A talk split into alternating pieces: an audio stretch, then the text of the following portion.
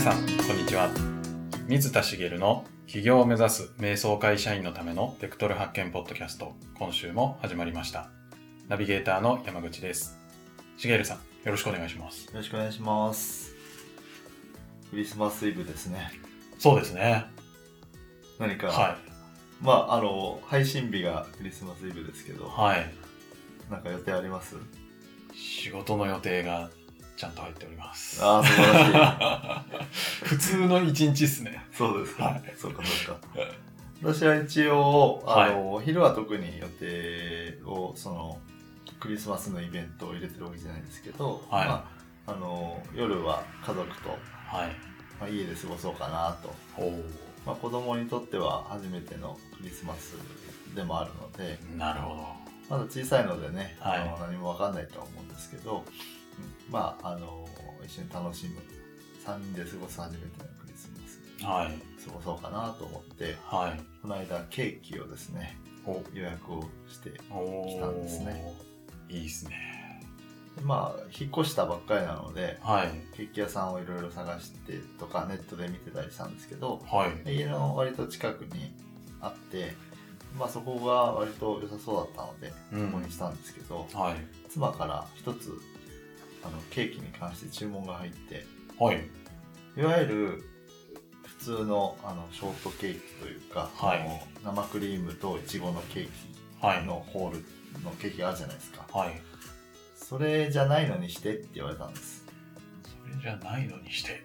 なんかはい。割とクリスマスケーキってはい。デコレーションされてますけど、はい。そういうオーソドックスなのイメージしません？そういうのが多いですよね。てかそれ以外にってあるんですか？まあいろいろ今はあるんですけどはい。であのそれ以外のにしてって言われたんです。はい。まあ、あの、多分、うんちゃんと深くは確認しなかったですけど、来年以降子供が食べるようになると、はい。割とそれになるあっていうのがあってあ、はい。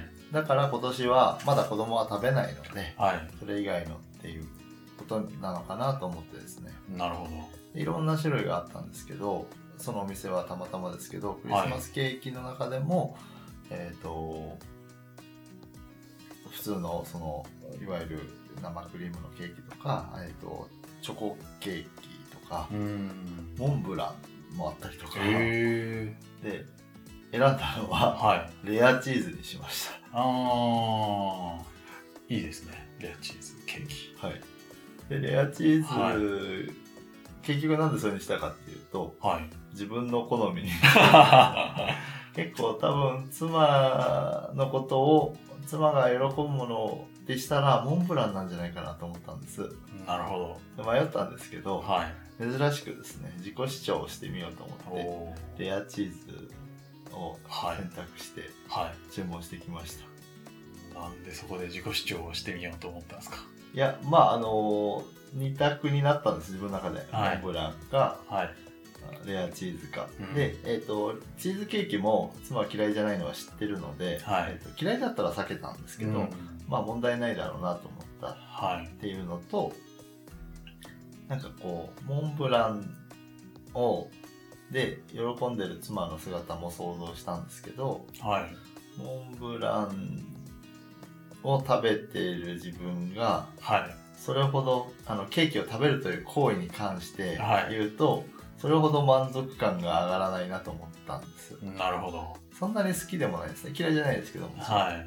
そこまで好きじゃないのでえっ、とやめようと。うん。うんだったら好きな方を選ぼうと思っておレアチーズはにしたと、いいですね。はい。まあでも今考えてみると、はい。まあ、自分のしたい方の選択をしたなと思ってお昔だったら絶対モンブランを選んでるかなと思うのでーなるほど。ああ自分のしたい選択ちゃんとしてるおというのを、はい。今気づきました。さすが起業家ですね。はいよかったです。でもなんかそういうちっちゃいところがはい。あれですよね。なんか大事というかなんかね本当にこう選択肢なくモンブランを選んでたかもしれないですけど、そうですよね。はい、うん。自分が何したいかとか気づいたりとか。そうですね。ちょっとしたことですけど本当大事ですよね、本当に昔アイスを選べえ選べなかったことをまた思い出しましたけどアイスの話ってしましたっけ？え？アイス選べなかったですか？あの、小学校、もし話してたらまた2回目になっちゃいますけど、はい。話しますと、はい。小3ぐらいですかね。私はアイスを親に買ってきてって言われて、はい。買いに行ったんですよね。はい。で、えっ、と、高くて小さいやつと、はい。安くて2リットルある大きいやつと、ああ、あれですね。はい。はい。で、その2つで悩んで、自分が食べたかった大きい、安くて大きい方ではなくて、はい。高くて、えー小さい方を買って帰ったんですね。はい。で、その時の私の心理状態はどうかっていうと、はい正解を探してたんです。親が、はい。えーなんだろう、いそこは喜ぶじゃないんですね。親が、親に怒られないアイスはどっちだろうみたいななるほ不思議な思考なんですけど。ど、別に買ってきてって言われてるわけですから、はい何でもいいよって言われたんですよ。どっち買ってってもはい。怒られるわけないじゃないですかう。ん。でも、2リットルのその大きなやつを見たときに、はい。こんな大きなの買ってきたのって怒られるんじゃないかって思あったわけです。はい。で、えっ、と、冷蔵庫に入らないじゃないとか整理しなきゃいけないじゃないとか、はい。こんなに食べるのみたいに言われたら嫌だなみたいな思考が働いて、あの、高くて、えっ、と、ちっちゃい方だったら、はい怒られることはないっていう判断をしたんですね。なるほで、後で考えたら、大きい方買ってっても怒られるわけないし、ど。はい。しかも安いわけですよ。はい。で、しかもそっちが食べたいわけです、私は。はい。なのに、そっちを選んじゃダメだっていう思考に陥ってたわけですね。なるでそれからすると、ほど。はい。あの、レアチーズを選べた自分は、ああ、成長したなと素晴らしい。思いました。はい。はい。なんかね、まあ、親の変なことを気にしたりとかはありますよね。そうですね。はまあ、そういう人ほど、こう私と同じような思考をして、こう自分のやりたい選択をしてなかったりするので、うん。まあ、あの自分のやりたい選択をするヒントはこのポッドキャストでもいっぱい話しているのではい。ぜひ聞いてほしいなと思いますはい。では、はいじゃあ今日の本題本題に。はいはい。はいで本題はえっ、と前回振り返りの話をして、はい。えーもうね、えー、とあと1週間でうん。今月じゃない今年も終わってしまうので、はい。えー来年の目標をね今年に立てるのか来年入って立てるのか人によっていろいろだと思いますけど、はいまあ、このタイミングで あの目標設定というかね目はい標を立てることについてお話ししておいた方がいいかなと思いましてはい。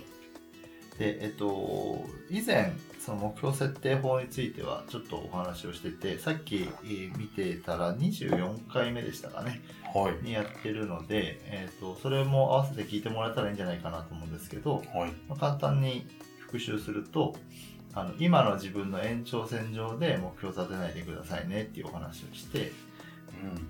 理想の未来遠い理想の未来10年後20年後の未来を描いてくださいと、はい。でそこからこう戻ってきて遡ってきてじゃあその理想を達成するための1年後って、えーどういう段階に来てればいいんですかねそれが1年後の目標になりますただその立てた目標があまりにも遠すぎて達成できないって思うんだったらうん。それはちょっと目標としては高すぎるし簡単にできるなと思うんだったらそれは目標として低すぎるのでうん。そこで目標の調整50%自分の中で頑張ればできると思うレベルに調整をしてくださいっていうお話をしました、で今日お伝えしたいのことはえっ、とまあえっ、と一つ目から順番にお伝えするとはい。その理想を描くっていう部分をやってないんだったらちゃんとそこをやってほしいなということです、はい。で、えっ、と、それは何かっていうと、その理想の未来から描かないと、その1年後達成したい目標を立てて、達成したとしても理想の未来につながってなかったら意味がないわけですよね。はい。で、そこでちょっと最近私が思うことがあって、まあ、先日、あのー起業前の副業としてコーチを始めたばっかりの方にお会いしたんですね。はい。で、その方にいろいろお話を伺ってて、えっ、と、その副業でコーチを始めてどうなっていきたいんですかとか、じゃあどれぐらい稼ぎたいんですかとかいろいろ聞いてっても、その方すごい自信がなさそうな方で、うんで自信がないことも自分でも分かってるみたいなんですけど、はい言われてることに対して、まあ、明確なことはないものの、すごく目標値が低いんです。うん。どんなに上がっていこうとしても、はいその例えば年収で言うとおそれこそその将来的にそれだけで食べていけるまあそれこそ30万とか稼げればとりあえずは食べていけると思うんですけどおぐらいの数字にも目標値がいかないあの理想の状態を聞いてもそこまでいかないんですうん。自分にいろんな制限をかけちゃってるんですよね。で、こういう人が理想の未来20年後とかを描こうとしたときに、はい。結局今の自分がベースにあるので、高いも理想を描けないっていうケースがあるんですよ。うん。はい。で、どういう理想を描くか。わかりやすいお金の話ばっかりで恐縮ですけど、10年後、20年後達成したい年収が300万って言ったら、お悲しくないですか？ちょっと、寂しいですね。ですよね。はで、それが本当にそれで、が理想なんであればいいんですけど、い。うん。いや、そこまでしかいけないと思ってるからそこを言ってしまう。うん。それがまあ1000万でもいいんです。はい。で、まあ1000万は、まあ、あまあ、世間一般的には高所得者になると思うので、うんそこを目標にしても、それが本当に理想なんであればいいんです。はい。けど、いろいろ制限をかけてしまって、自分が描く理想の姿がすごく低くなってる可能性がうん。あるので、はい。あのそういう人はぜひそこを取っ払ったものにしてくださいっていうことを言いたいんですけど、はい。まあ、その時によくこう使う手段があってあの夢ノートとか宝地図とかってやったことありますか、ああ、そうですね。うんあの、夢を書いたり、はい、宝地ってなんか写真を貼ったりとかそうですね。はい、はい。そういうのをですねあのぜひやってもらいたいなと思ってます。はい。それは、えっと、私はそっちの専門家ではないので、私も何度もやってますけど、あの、説明だけさせていただくと、えっと、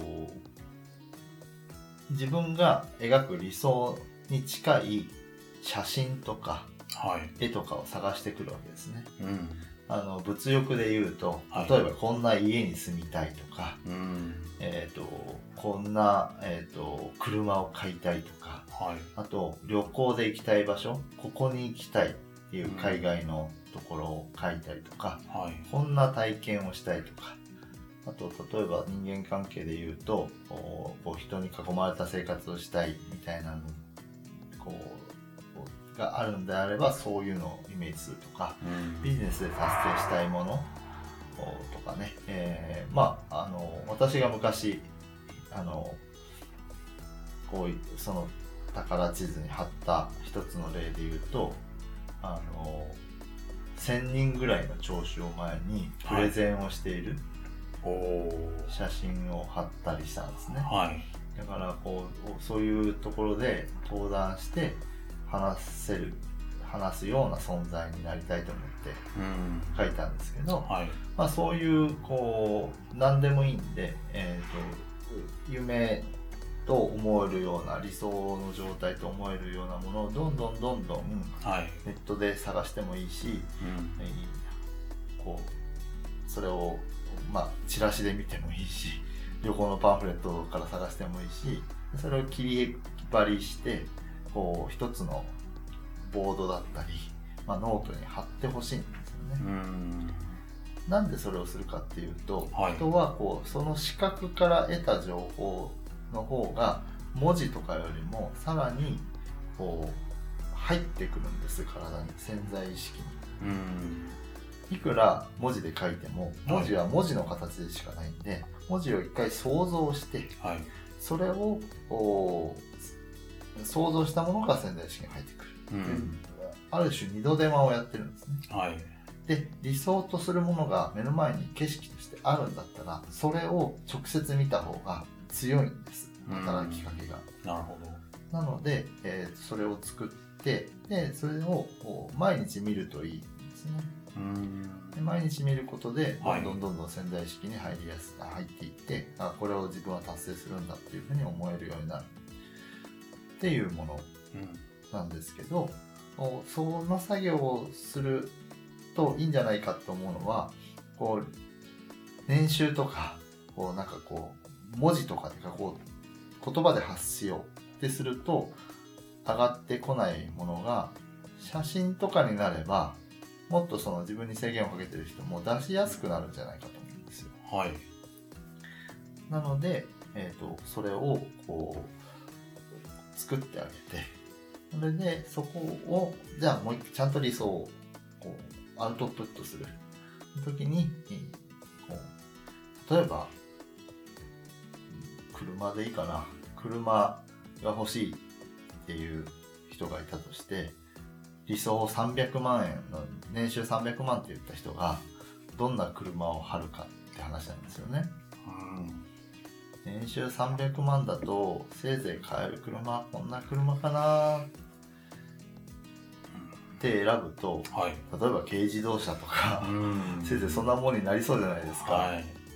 ですけどそうじゃないそれもない状態でじゃあ車欲しいなとその車何かな？って言った時にはい。例えばいやスポーツカー好きだからやっぱフェラーリかな言ったら、って思えば、フェラーリを貼っちゃえばいいわけなんですよね。おその時に、はい。年収300万だからって考えないじゃないですか。うん。っていう風に、とにかく、その理想の生活とか、理想のライフスタイル、理想の手に入れたいもの、行きたいところ、理想の人間関係はい。をしっかりこう描く作業を、そういう形でやってもらえると、制限にかかってる状態よりは、こう、まあ、制限かかってる人、理想を上げられない人でも、ちょっとこう、夢の世界に行けるんじゃないかなっていう気がするんです。うん。それを見てワクワクするんであればそれでいいんです。はい。今の自分が達成できると思えるかどうかは関係ないです。うん。ので、一回それ理想をしっかり掲げて、はい。えーそういう風にこう見える化してほしうんい。です。はというのが一つですねい。。はい。でそれをやった後は、えー前お伝えした目標設定法に従って、えー遡っていくんですけどうん。で、えー10年後から設定したとしたらじゃあそれを達成するための5年後それを達成するための3年後それを達成するための1年後どうなってればいいですかっていう話になるわけなんですけど、うん。で、え1年の目標を掲げるのにえー何をするかっていうとこれ前回お伝えしたポイントと同じなんですけどビジネスの話だけしないでくださいねっていうのを伝えたいのが2点目ですうん。はい。理想の未来を描いた時に行きたいところとかいっぱい書いといて来年1年間はどこにも行かないですうん。っていう目標を設定するなら意識して設定するならそれはありです今は行かない将来行くためにビジネスをひたすら頑張るんだはい。っていう目標設定にするならありですけどただ行くか行かないかも決めずにビジネスの目標だけを決めるのはやめてもらいたいですうん。なるほど。はい。でじゃあ具体的に何かっていうと,、えー、と分かりやすいので旅行の話をしますけど将来海外旅行にたくさん行きたいといろんな世界一周とかしたいとかはい。目標があるけどお来年じゃあ1回だけ海外旅行に行くことにしようとか、うん。えっと例えば、えっと海外はあー来年は行かなくていいから、えー国内旅行に2回行くことにするとかうん。